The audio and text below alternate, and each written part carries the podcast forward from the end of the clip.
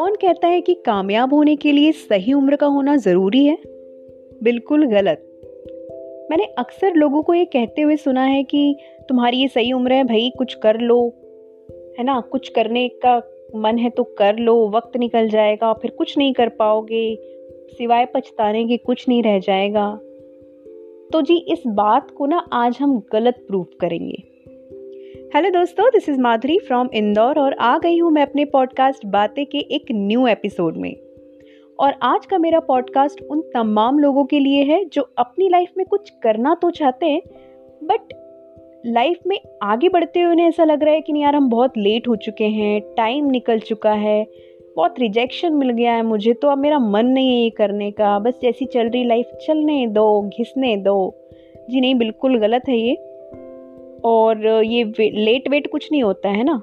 तो आज मैं आपको एक रियल स्टोरी बताऊँगी उस बंदे की। एक बंदा है जिसे अपने मन का कुछ करना था तो बस स्कूलिंग स्कूलिंग ख़त्म हुई।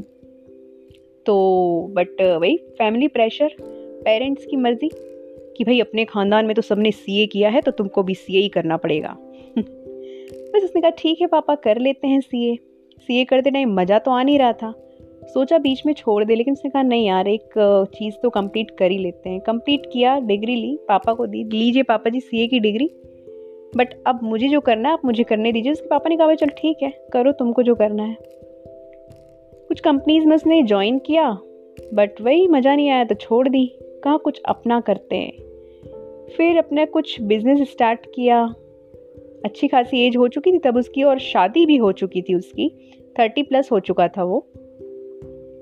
बिज़नेस स्टार्ट किया रिजेक्शन मिला, छोड़ दिया, फिर दूसरा किया, फिर छोड़ दिया, ऐसे करके तीन बिज़नेस ने स्टार्ट किए, तीनों फेल हो गए, तीनों में रिजेक्शन मिल गया।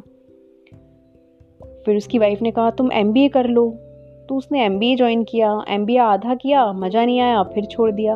एक्चुअली उसको वो किक नहीं मिल पा रही थी अपनी लाइफ में जो वो चाह रहा था, जिसे करने में उसको मज़ा आ रहा था, ऐसा कुछ हो ही नहीं रहा था।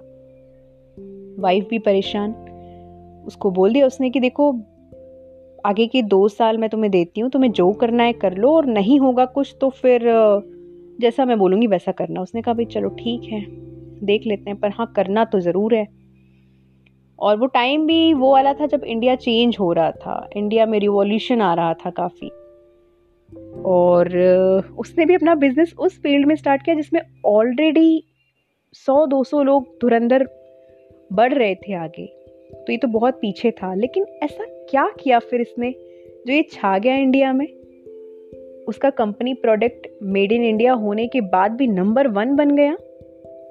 बहुत सारे रिजेक्शन झेलने के बाद भी उनने हार नहीं मानी और तगड़े कॉम्पिटिटर के साथ कॉम्पीट करते हुए अपनी कंपनी को इंडिया की नंबर वन कंपनी बना दिया। हाँ जी, मैं बात कर रही हूँ बोट कंपनी की। Boat is a lifestyle brand that deals with consumer electronic including earphones, headphones, speakers, travel chargers, etc. और हाँ जी मैं बात कर रही हूँ अमन गुप्ता को founder and managing director of boat yes तो उनने क्या किया अपनी मार्केटिंग डिफरेंट की अपने प्रोडक्ट्स डिफरेंट किए टेक्नोलॉजीज़ में चेंज किया और सबसे इंपॉर्टेंट जो उनने किया ना, वो था कस्टमर ऑब्सेशन मतलब उनने ये कहा था कि ग्राहक जो होता है, वो भगवान की तरह होता है। आप ग्राहक का ध्यान रखो, ग्राहक आपका ध्यान रखेगा। तो उनने इस पे काम किया और वाकई में इस पे यही उनका की सक्सेस था।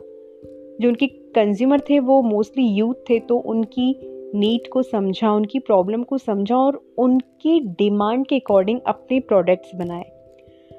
और बन गई बोट इंडिया की नंबर वन कंपनी।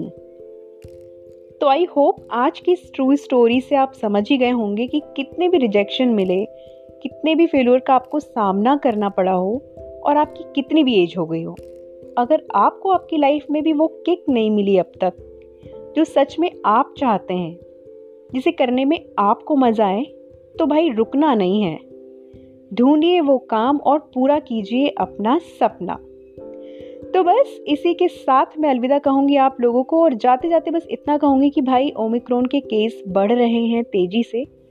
तो ज़रूरी हो तभी घर से बाहर निकले, मास्क पहने, दो गज दूरी का पालन करें, अपनी फैमिली का ध्यान रखिए, अपना ध्यान रखिए, खुश रहिए, स्वस्थ रहिए, जल्दी मिलेंगे अपने नेक्स्ट एपिसोड में। बाय!